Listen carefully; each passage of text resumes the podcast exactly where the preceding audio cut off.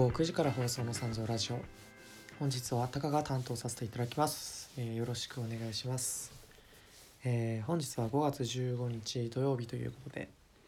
えっと昨日ですね昨日本当は昨日収録の予定だったんですけど、まあ、ちょっと用事とかいろいろかぶってしまって、まあ、イレギュラーな形になるんですけど、えっと、土曜日に、えー、これは録音しております、えー、皆さんは今週いっしゅうかんいかがお過ごしでしょうか。自分はですね、えっと、僕はちょっと大学に久しぶりにこう体を動かしに行ったんですけど、やっぱり運動は楽しいですねやっぱりこうなんていうんですかね、その体を鍛えるのももちろん楽しいんですけど、こうやっぱこう日常的にこう家の中で、まあ、最近ここいちねんくらいですか、その家にステイホームっていう生活がこう普及するようになって、やっぱりこう運動機会っていうのが改めてこう少なくなったなって最近ずっと感じてて、でこうまあそれもあってですね、こうどうもこう気分に乗らない日とかが結構あったりもしたんですけど、まあ、ちょっとこれじゃいかんなと、まあ、健康っていう意味でもそのメンタル的な面でもそう感じてて、で大学には、えっと、すごいこう立派なジムがあって、でそこはこう学生だったら利用可能なんですけど、そこに久しぶりに行ってですね、いちじかんくらいですかね、自転車をこいで、なんかえっと室内用のあのバイクですか、あれをこいで、でこう上半身、まあ、胸周りですねをこう中心的に鍛えて、まあ、帰ってきたんですけど、すっごい楽しくて、やっぱり体鍛えると楽しいなと思って、ちょっとこれから、まあ、これが三日坊主にならないように、まあこう習慣としてこう健康的な生活を送れるようにこう意識して生活していきたいなっていうふうにそう感じてあ考えてはいるんですけど、えー、そうですね、えー、今週のじゃあそろそろトークテーマに行きましょうか、えー、今週のトークテーマはですね、恋愛テクニックということで、えー、皆さんは恋愛してますでしょうか。急ですけど、えっとまあ、今回なんでこんなテーマにしたかっていうと、えっと、実はその自分がこう好きな YouTuber って言っていいのかな、 YouTuber とはまだちょっと違うんですけど、配信者の方がいて、でその人たちがこう雑談放送っていう形でこう動画をたまにこうラジオみたいなのをこう配信してるんですけど、まあ、その中にこう過去の放送回で、えっと、恋愛テクニックっていうトークテーマで話したこう回があって、あすごいこれ面白そうと思って、ちょっと自分もなんか全然恋愛の経験はないんですけど、こういろいろ調べながらこう話したいなと思って、まあ、ちょっとこのテーマにしました。そうですね、なんかこう自分がこう恋愛テクニックっていうテーマを聞いて、その過去の経験からですねこうバッて思い浮かぶのは、中学校だったかな、中学校ですね、あれは中学校の時に、あれはさんねんせいでしたね、さんねんせいだった時に、当時その好きだった、えー、と女の子がいて、でこうその子はこうすごいこうなんていうんですかね、クラスのまあこう、まあ、どんなとまでは言わないんですけど、まあすごいこうこうなんていうんですかね、注目こう男子からはこう注目の的が浴びてて、でまあすごい綺麗な人だったんですけど、で自分も漏れなくその人が好きで、まあ、だけどその、その自分なんかじゃっていう気持ちももちろんあってですね、まあ、全然その恋愛対象とかではなかったんですよ。まあその付き合えなんかもう俺みたいなんがみたいな感じで、まあ、付き合えるなんてなんて頭の片隅にも全然なかったんですけど、えーまあ、その人とは、えーとえー、と席がですね、その人が、えー、と窓側の当時窓側の席で、で、ええっと、2列2列の、えっと、席が、えー、なんて言ったのかな、えー、にかけるさん、 つまり、えっと、大きな列がクラスの中にこうみっつあって、でそのひとつの列がこうふたつの机でこう形成されてるみたい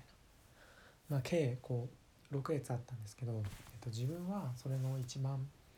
えー、廊下岩石で、その当時彼女は、えーあその付き合った女の子ですね付き合った女の子は、えっと、一番窓岩石だったかなでだったんですけど、まあ、その授業中にこう必然的にこう、まあ、先生がこう教卓に立ってこう勉強を教えていた、えー、くれてたんですけど、そのやっぱこう先生を向くからこうやっぱ一番窓岩石だとやっぱどうしてもこう正面に座るとこうなんていうんですか、見づらいっていうか、そうだからこう必然的にこう斜めにこう体を向くようにしてこう勉強したんですよね、当時は。でその女の子もやっぱ窓側だから、その必然的にこう内側を向く形で体が向いてて、だからこう、まあ、その授業中にこう何ていうんですかね、ちょっとこう視野の中に入るっていうかいう環境が結構続いてですね。でその子のことを、まあ、すごい綺麗な人だったんで、なんかこう何回かこうやっぱ目が合うんですよね。こう気になってこう見ちゃうから見ちゃうから気になって見ちゃうから、その何回か目が合ったりして、でその、まあ、当時その恋愛経験も全然ない俺からしてみたら、なんかもう目合うみたいな、え俺が目合うってことは、え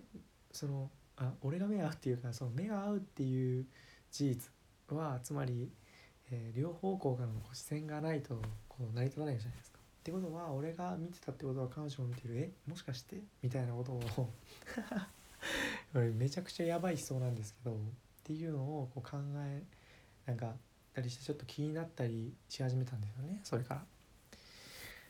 ていうのがあって、でまあ当時さんねんせいだったんで、まあちょっと高校受験も控えてて、でまあちょっとまあその結局告白するに至らずに卒業式まで行ってしまってですねでこうあこのまま俺卒業あ、えー、と卒業式の日ですね、えっといや俺このままなんか好きって言わないで卒業しちゃうのかななんて思いながら、まあ、卒業式も過ごしてて、で、えっと、クラス会がその夜にあってですねでクラス会のえっとまあ、帰りにその告白してもらっ告白されたんですよ、その女の子から。っていうでまあその無事無事付き合うことができて、えっとまあすぐそのそれその子とは別れちゃうことになったんですけど、なんかその子とのそのなんか授業中のそのなんていうんですかね、その感じうわもうすごい今でも忘れられないなって、そのこのトークテーマを見たらパッて思い出しちゃいましたね、自分は。でもなんか甘酸っぱいことしてたなって今では思いますやっぱなかなかね、その、まあ、大学、まあ、人によるんですけど、もちろんちょっと自分の学部はそのこう異性のこう学生、まあ異性に限らずその女の子が少ないっていうのもあって、こうなかなか多分こう恋愛するとなるとかなりあのサバンナみたいな環境なんですけど、だからなんでまあそういうのもあって、すごいなんかなんか青春だな、青春してたなあの時はもうで、なんか毎日学校にルンルンで行ってたなっていうのをすっごいなんかなんていうんですかね、なんか思い出して、なんか今でもやっぱ楽しくなっちゃいますね思い返すだけで。でなんか調べてみたんですよね、今パーッと。そしたらなんかやっぱその結構心理学やっぱその結局人と人との付き合いになってくるんで、その心理学的な面からそのじゃあ恋愛にアプローチしようぜっていう記事が結構出ててですね、まあ、これあのまあ放送では一応紹介するんですけど、あのまあその全部信じ、まあ、信じるか信じないかは本当あなた次第で、でもし気になってみたらちょっとこう個人的にも調べてほしいななんて思うんですけど、でその中の、まあ、一つにですね、えっと、行為の変法性っていう、まあ、タイトルでこういう紹介されているものがあって、まあ、その心理学的な意味で言うと、まあ、人はこの行為を受けると行為を返したくなるという、えっと、返報性という字はこの返すの返すに報告の方に、えっとまあ、性格の性で返報性っていう字なんですけど、その、まあ、心理学的な意味で言うと人は好意を受ける、好きだっていう気持ちを受けるとこうそういう気持ちを返したくなるっていうなんかいう側面が人間にはあるみたいで、まあ、だからこれを恋愛で応用すれば人は好きって言われると好きになることがあるんですって、まあ、それからだからまあなんだろうなそのなんか例えばこうクラスとかでこう仲いいこうなんかなんだろう仲いいこうなんですかねこう友達として友達とこうくだらない話もできるような子からえなんか実はさなんかみたいな、まるちゃんがえまるまるくんのこと好きらしいよみたいなのを聞いたらやっぱその子のことがこうやっぱ気になってしまうみたいな、そっから本当それまでは全然名前とかも知らないけどでもなんかその事実を聞いた途端その子のことが気になってしまうみたいな、やっぱありますよね。やっぱ多分そういう意味だと思うんですけど、こういうの変法性っていうのがあるらしくて、で、でここにその例文なんですけど、なんかチラチラと目が合う目がよく合う子が気になる、か彼氏彼女いるのって聞かれてドキッとするなど、えー、あの人あの子もあの人もしくはあの子もしかして自分のことが好きって思うと人はそれまで何とも思ってなかった相手のことが急に気になりだし、そして徐々にいつの間にか好きになってしまうことがあるっていう、まあ、例で挙げられてたんですけど、そのふたつの例の片方にかっつりその自分が当てはまるというねいやもうこれじゃねえかっていう、まあその当時彼女がまあなんかそういう意図を持ってやってたかは分かんないですけど、いやでもあるよねこういう部分こういう部分っていうかこういう経験、うーんで特にそのなんかまあ俺はそれまで恋愛経験がなかったっていうのもありますけど、なんかそのなんだろうやっぱそういう経験がなかったからこそえなんか新鮮味というかねなんかえどうしようなんかついに俺にもみたいな来ちゃったみたいな、なんかこの浮かれた感じも多分こう重なってだと思うんですけど、いやーなるほどね、えー、行為の変法性というらしいですよ。皆さん、皆さん、皆さん、皆さんじゃない、皆さん覚えましょうね、今回の放送で。で、具体的なテクニックの例として挙げられているのは、まあそのさっきも言ったようにチラチラと何度か目を合わせるであったりとか、で用事があるごとに、まあ、相手の近くを通ったりとか、その人の前によく現れるとか、であとはね、その会ったら笑顔で挨拶するとか。えっと、頻繁に話しかけるなっていうのもなんかこう有効だってこう記事には書いてありますね。確かにそのなんかなんだろう、まあそのこうアイコンタクトがねこう恥ずかしいなっていう人も中にはいると思うんですよ。でもなんかその実体験でも確かになと思うのはここにあるようにそのなんかこう相手の前によく現れるとかね、なんかなんかなんかこれ多分この別の多分心理学のやつでこうなんか目にしたんですけど、そのなんか単純にその接触するその人と接触する機会が多いとなんかその人に対してこうそのなんていうの好きだけじゃなくてですね、その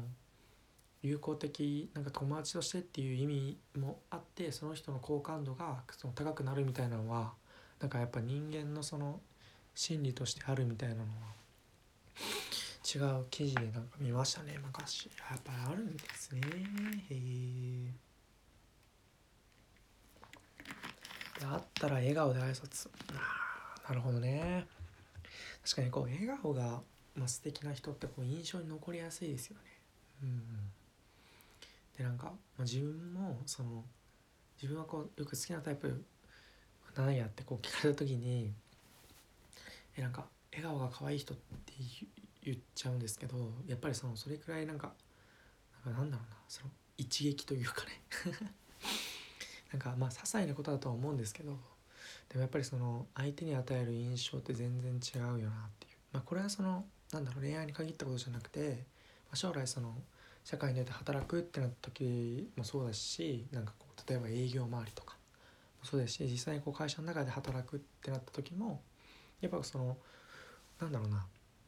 やっぱり笑顔でこういるだけでそのそのなんだろう、こう対面の人だけじゃなくてその空間がこうやっぱ明るくなったりとかっていう影響は絶対ありますよね。へえ、なるほどね。でこのここのなんだ変法性の部分で、えっと、コツが挙げられてて、小さなアピールからやっぱ徐々に強めていくっていうのがいいらしいですね。うん、なるほどね。あ、でこのにばんで挙げられてたのがその単純接触の原理っていうのが挙げられてて、多分これがさっき言ったやつですね。その人は接触回数が多いほど気になる傾向がやっぱあるみたいで、うん、だからそのなんだろう、好きっていう気持ちをこう直接こうなんだろう遠回しに、直接は言えなくても遠回しに伝えるのもちょっとこう恥ずかしい場面とかあるじゃないですか。なかなかそこまでいけないよみたいな人は、まあ、まずはその何気ない挨拶でもいいしっていうのからこうはなんか始めてみるっていうのも、多分そのなんだろうな、まあ、単純に相手の脳にこう残りやすくなっていく、こう印象がこうなんか印象付けから始まるっていうのも、まあ、ありなのかなっていうのはこういうのを見ると思いますね。なるほどね。挨拶したり話したり接点回数の多い人のことを好きになる傾向があると。へえ、うん。えー、みっつめは、えー、お願い事から始まる恋、ベンジャミン・フランクリン効果というもので、えっとまあ大丈夫かな、まだいきますね。じゃあこれをちょっとこれを前半のラストにしましょうか。えー、ベンジャミン、えー、ベンジャミン・フランクリン効果とは簡単に言うと次の内容だと心理学的な意味で言うと、人は助けた人のことを好意的に思う性質があるそうです。なるほど。えー、恋愛での応用法にっていうと、お願い事を繰り返すと好きになってくれることがある。ほう、お願い事を繰り返すと、うん、人は自分の行動が自分の心と矛盾していると不快に思う性質がある。これを認知的不協和、うんうん、その矛盾をなるべく起こさないように、人は誰かを助けると自分が助けたのはその人がいい人だからと勝手に思ってしまう、えーしね、思ってしまうという心理が働くと。そこで小さなお願いをして助けてもらおう、ペン貸して、その本貸してなど何でも OK。 それを、えー、繰り返し助けてもらううちに相手がいつの間にか自分を好きになると。へー、うわー、なるほどね。なんかその具体的なテクニックの例として挙げられたのは、さっきみたいさっき言ったようにそのペン貸してとか本貸して、あとは重い荷物運ぶの手伝ってとか、パソコンの使い方教えてとか、あとこうプレゼンの練習するんだけどアドバイスが欲しいからみたいなのがこれに含まれるらしいんですけど、うわ、まあ確かになーって今ちょっとなんか自分は思っちゃいましたね。なんだなんかその俺よ俺はその自分でそのなんか人のことを好きになりやすいですよね、これって。でなんかやっぱ男の人、みんなとは言わないんですけど、やっぱりその頼られるのって良くないですか多分なんかこれにこれも多分こうなんか含まれてるとは思うんですけど、なんかうんなんだろうな、こうなんかここの例えば勉強教えてとか、なんかそうですね、なんかそういういや頼られる、だからこの例こそ何々貸してとかもそうですし、なんかあなんかなんだろう、こんなになんかまあ例えば教室でなんだろうこうペン貸してって言われた時に、えなんか、まあ、別に周りの人でもいいんあ俺なんやっていうようになっただけで考えすぎなんですかねこれはでなんかそれだけでもあなんかちょっとこう周りとはちょっとこうなんか違うカテゴ、カテゴリーに置いてもらえてんのかなっていう、ちょっとやっぱ気になるきっかけとしてはもうすごい確かにあるなっていうのありますよね。なるほどね。うんうんうん。うん、なんか自分ずっとサッカーしてきたんですけど、なんか例えばサッカーの授業とかでなんかえ〇〇ってどうやんのみたいに言われたら、もう飛びなんか走ってって教えますもんね、近くまで。ここはこうで、ここはこうでみたいな。いやでもなんかそういう感じですごいなんかなんか教えたがりっていうのももしかしたらあるかもしれないんですけど、なんかこう助けたがりというかおせっかい焼きっていうか、多分そういう部分がある人はこうなおさらこう響く部分があるんじゃないかなってすごい思いますね。でこれもコツが紹介されてて、コツは相手がノーと言いづらいものをお願いすることがポイントらしいです。なるほどね。小さいお願いからスタートしていくっていうことですね。うんうんうん。で、あ引くテクニック、えー、次は引くテクニック、当たり前、えー、当たり前なんだこれ、なんて読むんだ、えー、当たり前ごとの喪失理論でいいのかな、えー、すいません私は勝手に、えー、っと心理学的な意味としては、普段あったものが急になくなると人は寂しくなるらしいんですよ。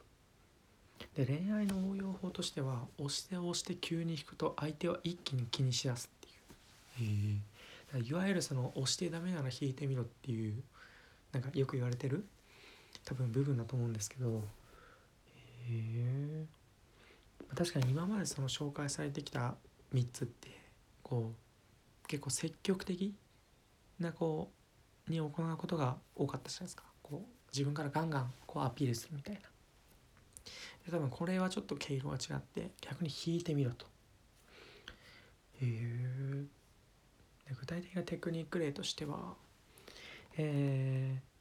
ー、例えば押して引くはバランスが大切だと。押してる最中はあの人、えーまあ、私もしくは俺のことが好きだなと相手が確信する前に引くことが大切だそうです。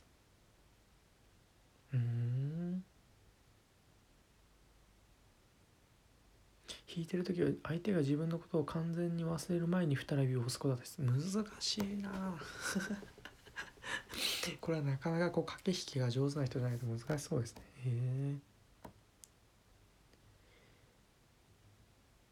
え。なんか具体的なタイミングはその相手によっても異なるんですけど、目的としてはにかいやったらいっかい引く、みっかやったらふつか引くと、えー、まあそのこの筆者ですね、この記事を書いた方の経験上うまくいきやすいんじゃないかと。うん。みっか連続で話しかけたらふつかかん話しかけないとか。なるほどね。みっか連続で小さなお願いをしたらふつかかんお願い事はしないよとか。へえ。確かになんか一気にこう、あれなんか今までなんか仲良かったのに、あれなんか今日冷たいどうしたんだろうってなんか相手のことをこう考えちゃいますよね。変に変にっていうか、その今まで以上に考えるようなにえ考えるようになるきっかけになるのかなこれは。うん。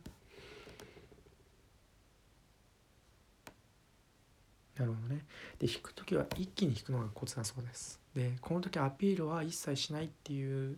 ことも含めてポイントみたいなんで、えちょっと意識して行動してみてください。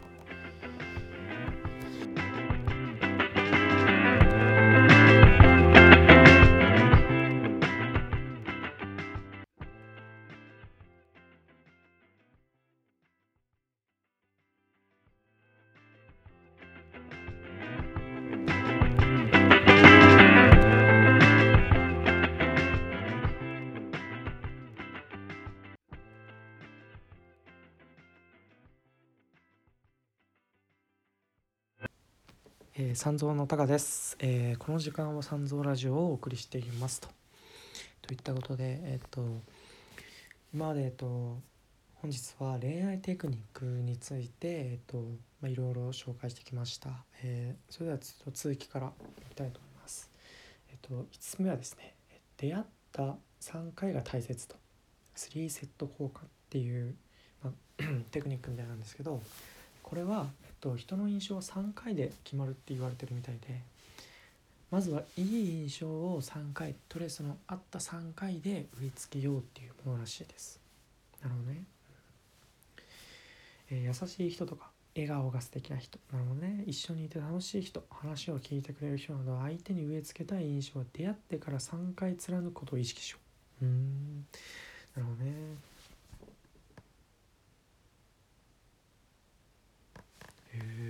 人はですね、えっと、いっかいめに第一印象を感じて、にかいめに自分が感じた印象を確認し、さんかいめに印象を固定するそうです。まあ、だからさんかいスリーセット効果なんですね。えー、なるほど。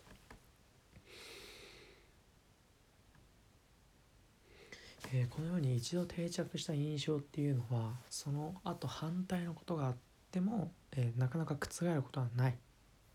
えー、つまりあ例えばさんかいそのデートがすごい優しかったなっていう印象をその人に抱いたとして、例えばよんかいめでちょ、ちょっと、えー、今までとはちょっと違った対応とか、えー、なんだろうな、えー、なんだろう、えー、対応対応になったとしても、なんかあたまたまイライラしてたんだなみたいな、えー、感じになることが多いんですかね。へー。で具体的なテクニックとしては、えー、ありがとうを言う人、なんかこの、えー、記事を書いた人が、えー、といつも意識しているのは、ありがとうを言う人だなっていうのを印象づけることにしているそうです。確かにね確かに確かにありがとうを言われると人は嬉しいので、会うと気持ちのいい人っていう印象をつけることにもなるし、まあ、まあ礼儀がしっかりしてる人だなっていう印象もつけられると、うん、確かにね。これはこうテクニック、まあテクニックなんかこう普段からこうあんまり意識 し,、えー、してこうなんだ習慣なかなかこう習慣になってる人っていうのも、まあ、少ないかなと思うんですけど、まあ、その意識して確かに自分の生活に取り込んでいくのがね、こう言った方も気持ちいいですしね、うん、でやっぱ言われた方ももちろん、えー、こう嬉しいんで、確かにこうこれをこう意識して生活するだけでこう確かにウィンウィンなこう関係とか、まあ、そういうその場の雰囲気とか良くなっていく良くなるのかなっていうのは、はい、確かに感じます。なるほどね。えー、でね次がね、ギャップがお好き、ゲインロス効果っていうらしくて、ゲインは英語で得る、ロスは、えー、英語で失う、えー、ゲインロスを分かりやすく言うとギャップだそうです、うん、だギャップが激しいほど人の感情は揺れるっていう、なんか心理学的な側面があるみたいで、まあ、恋愛でのまあ応用はギャップを利用してモテようぜっていうことらしいんですけど、なるほどね、うんまあ、相手をこう、まあ、テクニックっていうよりはなんかこう、まあ、例えなんですけど、まあ、相手をこうキュンとさせるにはこうギャップをこう見せるのもまあ一つありだよっていう。例えばこう、まあ、なんかこの例を見て確かになって思ったのは、なんか仕事できるけど日常では意外とおっちょこちょいな、なんか部分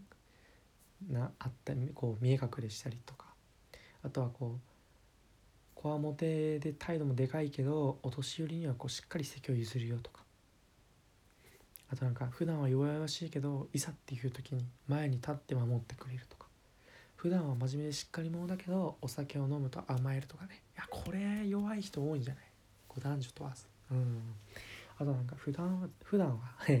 雑な性格なんですけど実は料理がめちゃうまかったりとか、えっと意外いいところの出身だけど意外と庶民的だったりとかね、なんかツンデレはモテるとかっていうのもまあこれに当てはまってくるんですかね、うん、でいいギャップを作るコツはオンオフをはっきりさせることらしいです。自分の感情に素直になることとか、えー、日頃からいい行いをしておくっていうのも、まあ、ぜひ意識してほしいなっていうのはこの記事でも書かれていて、まあ、確かになと。ギャップはあり得るよね。だからなんだろうな、ここでやっぱこう難しいのこう見え張るっていうのはやっぱすごい大変だと思うんですよ。うん。だなんかなんかこういずれこう例えばその人のね、まあ、そういうなんか自分のこういつもはない部分を見せよう見せようと思って、でたとえそこをこう好きになってもらったとして、こううまくお付き合いができたとしても、なんかその、まあ、それからそのもう結局付き合うのがゴールじゃないじゃないですか。っていうのはその。付き合えれば、まあ、それ付き合うことがもしできたらそっからの生活っていうか人生の方が、えーまあ、より大切になってくるわけだからこのまあ背伸びしすぎっていうのもなかなか難しいですよね。だからまあありの自分ありのままの自分をこう、えー、好かれてもらうっていうのはもちろん大切なんだけど、まあ、自分のその性格の中で意外と俺ってこうそうなんかこう見えるけどなんかこういう部分はあるよなっていうか、だからまあ、まあ、今よねんっていうのもあって、まあ、自己分析とかも結構する機会が多いんですけど、まあ、自己分析じゃないですけどこう自分のことを改めて知るっていうのはまあ確かになんか、まあ、なんかあんまりねこう高校までだとする機会とかない人も多いと思うんですけど、こうこの機会に、うん、ぜひしてみるのもありなのかなってすごいこれ見て思いました。なるほどね。ウィンザー効果、えー、次のテクニックはウィンザー効果というものらしいです。でウィンザー効果っていうのはえー、簡単に言うと、えー、人は本人の言葉より第三者の言葉を信じやすいっていう。でこのここに挙げられてる恋愛での応用法はその自分のいい噂を流して相手に好印象を与えようっていうスパイじゃねえかっていうね。なるほどなるほど。うん。ああなるほど。例えばお店探しでもそうなんですけど、お店自身が美味しいよとか自信あるよっていうよりも。友達があそこうまいよねとかまた行こうぜって言ってた方が行ってみたいなって思うよねっていう、まあ、確かにそういう部分もあるなっていうね。うん、うん、自分の友達とか例えばえA子ちゃんって本当いい子なんだよって言ってくれたりとか、まあ、相手の友達が A ちゃんは本当いい子だったなって言ってくれた方が相手に響くよねっていう、まあこれの注意はえっと逆これでいう逆のその悪い噂っていう場合も、まあ、そのウィンザー効果にはあるのでもちろんね、だからそれにはもちろん注意してねっていう、うんうんうん、だからそうだね、えー、いい噂が流れるように日頃からいい行いを心がけようっていうまあすごいいいなんか締め方で書いてあるんですけど最後の章確かになと、うんうんうんうんう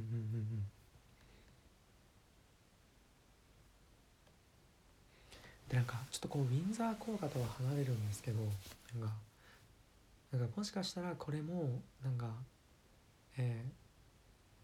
ー、なんか誰かの恋愛にこう手助けになってたのかなって思うのは、なんか自分がその高校まで特に、えー、高校、まあ、その今はこうだんだん、えー、とコロナの影響もあってこう学校でこうなかなか人と、えー、こう会って生活するとか勉強するっていう機会が少なくなってきてきてるんで、なかなかこうなんだろうな人と話す機会っていうのがそもそも少ないんですけど、えっと自分の高校までの話で言うと、なんかすごいその友達と接する上ですごい意識してたのは、友達のいいことは、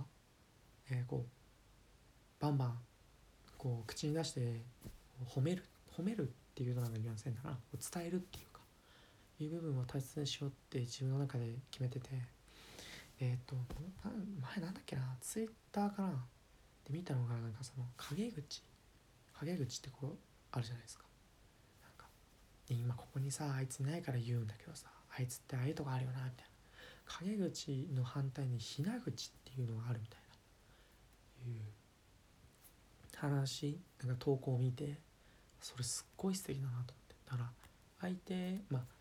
もちろんいて言うのはもちろんいて言うのももちろんいいんですけど、そのいないところでもなんか素敵だなって思う部分があったりとか、うん、あああいつっていいやつだなと思うタイミングがあったらそこでこう言うこうなんていうかな伝え合うみたいなね、うん、いう習慣はすごい大切にしてましたね。うんでやっぱなんか、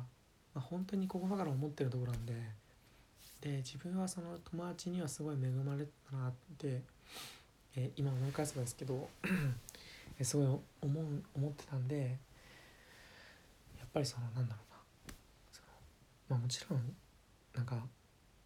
言われると嬉しいよなっていうのももちろんあると思うんですけど、なんかいや俺の友達ってマジでいいやつなのよほんとこういうのがあんのよみたいなのをこうどんどん周りに言いたがりというかねっていう部分はもうあって、うん、すごいこれは実践してましたね。なるほどね。いやもう本当もしねその高校までで、ね、その俺の周りで付き合ってたカップルでなんか、なんかきっかけがあればもうぜひちょっと連絡して、ちょっと焼肉でもおごってもらいたいですねえー、なるほどね。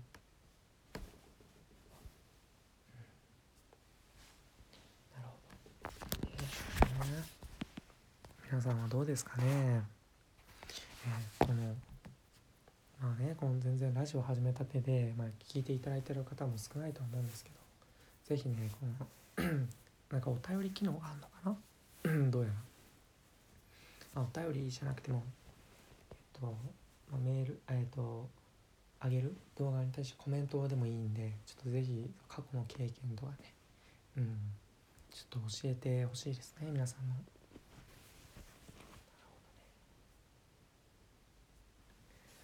いやー、でもなるほど、勉強になるんだね。これをこの、えー、中学校うーんまでに知りたかったですね。これやっぱ義務教育で取り入れるべきですよね恋愛テクニックに限らず、そのなんか、まあ、道徳の授業とかでもいいし、なんか人ってこういう部分があるんだよみたいな。うーん、いやー、すごい、なんかこれはまあなんだろうな、その人とね、うまくやることだけが正義ではないと思うんですけど、でもやっぱりこうなんか若いうちからしてたいなって俺なんかはすごい思いますね。うん、なるほどね。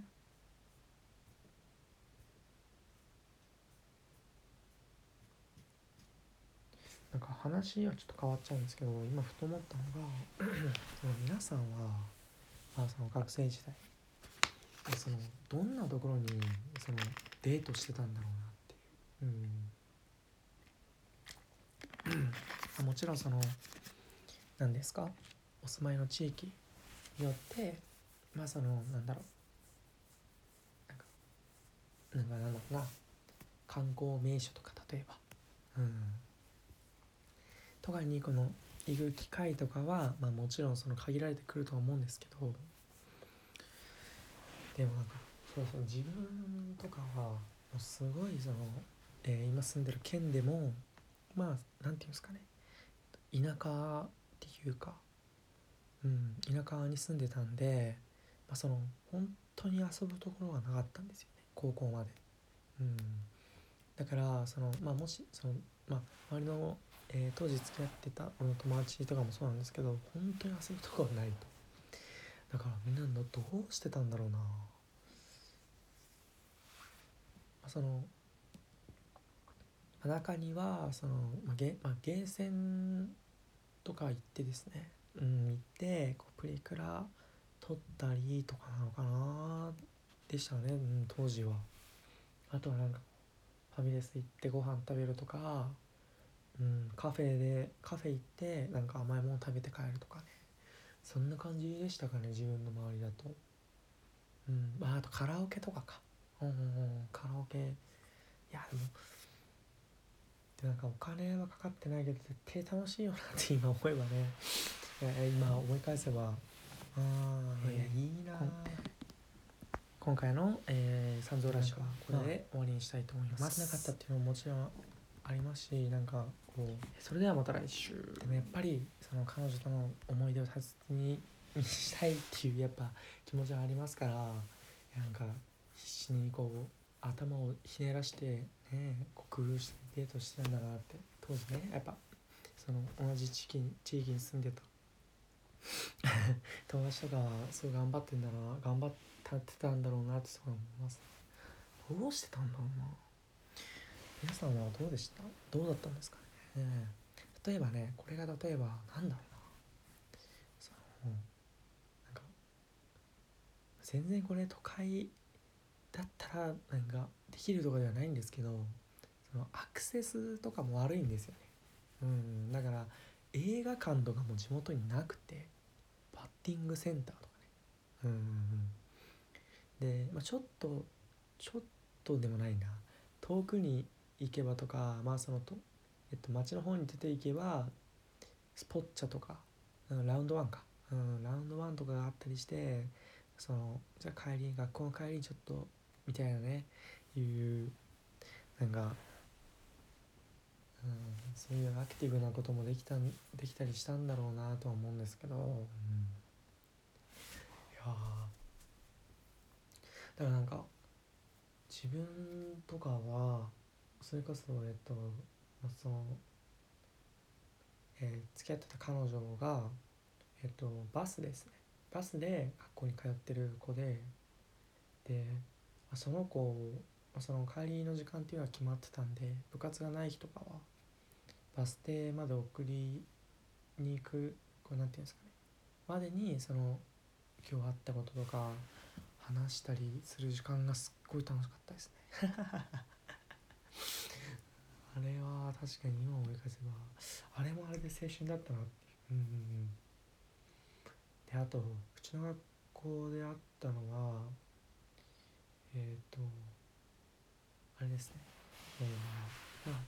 えっとなんだ、まあ、カップルにもよったよるんですけど、うんとなんだえっ、ー、と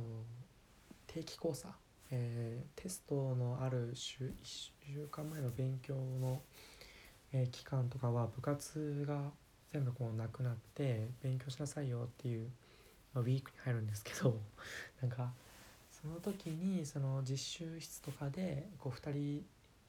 で一緒に勉強するとかっていう人たちもいましたね。であの横でこう、うん、早く分かるねえかなみたいな当時はねちょっと性格はちょっとやばかったんでちょっと過激なね思想だったんでこうけみたいな顔でこう見てましたけどあとはえっとうちの学校のあるあるは何だえー、あのあれか、えー、と体育祭があってですね、体育祭の、えー、体育祭で、えーとまあ、クラスで、えー、とユニフォームっていうのかなこう体育祭で着る服を揃えるんですけど、そのカップルとかとよくその、えー、なんだユニフォームをそのの裏にこうデザインをこうデコるんですよね。デコるってもう死語なのかなデコるんですけど、それをこうふたりで揃えたりとかありましたね。すっごい素敵でしたね。いやなんかああいうのマークシーみたいな、ちょっと羨ましいなみたいなね、やっぱありましたよねうんとかかな、まあ、あとはベターにこうジャージ交換とかもしてましたね。中にはなんかなんだろう、彼女がその彼氏のジャージ着て「えめっちゃ大きい」みたいな「キャー」みたいなねなんかいややかましいわって思いながらちょっと羨ましいわっていう気持ちもこう、こう隠しつつみたいなねとかありましたね。懐かしいな。うんいいですね、学生時代の恋愛。うん、まあ、なんか大学来てそのなんかあんまりあでもなんかそこまでそのなんていうんですかね、こう大学に入って、まあ、その生活にこう縛りがなくなって、まあその自分の場合だと一人暮らしを始めるようになって、でなんかこうなんだろうある意味その行動をなんかいろいろ行動するにもその自分でこう選択できるようになったっていうこともあって、なんかある意味そのこう縛られた生活の中で例えば門限とかね、そうそう縛るがなくなったっていうのもあって、そのなんかし、えー、まあ恋愛に関してもそのなんだろうなまあ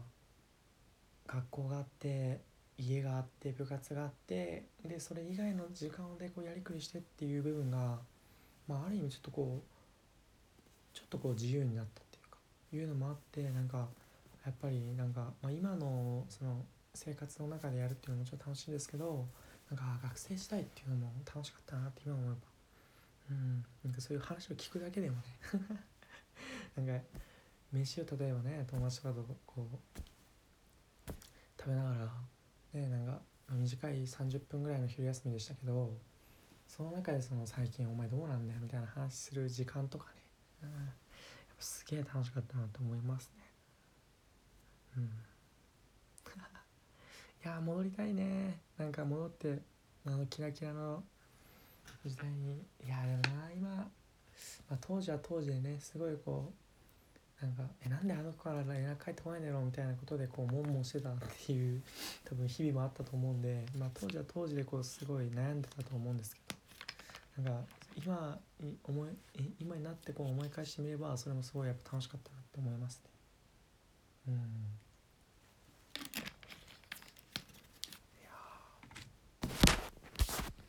あの当時の気持ちは、まあ、忘れずね、うん、これからも生活していきたいですね。だからなんか何何言ってんだだから、うん、そうだね。だからやっぱちょっとこうなんだろうな、うん、やっぱあのなんかこう付き合いとか例えば長くなっていけば、うんうんうん、なんか次第にこう薄れゆく気持ちというかね、いう部分もあると思うんで、やっぱ改めて、うん、なんかそういう部分を大切にしながらね、こう人とお付き合いしていきたいなっていうふうに思いますね。うん、てな感じで、えー、今回の放送はこれで終わりですかね。なんだかんだもういちじかんくらい話したんだな。意外とまあだらだらですけど、うん、こう話せましたねまあちょっとこれねちょっとまあ後でこう自分でも聞いてみてこう聞きにくいななんていう部分があったり、まあ、もしくはこういうテーマで今後話してほしいなんていうちょっとご意見があればぜひ、えー、まあえっとコメントでもいいですしメールでもいいんでちょっと送っていただきたいなっていうふうには思います。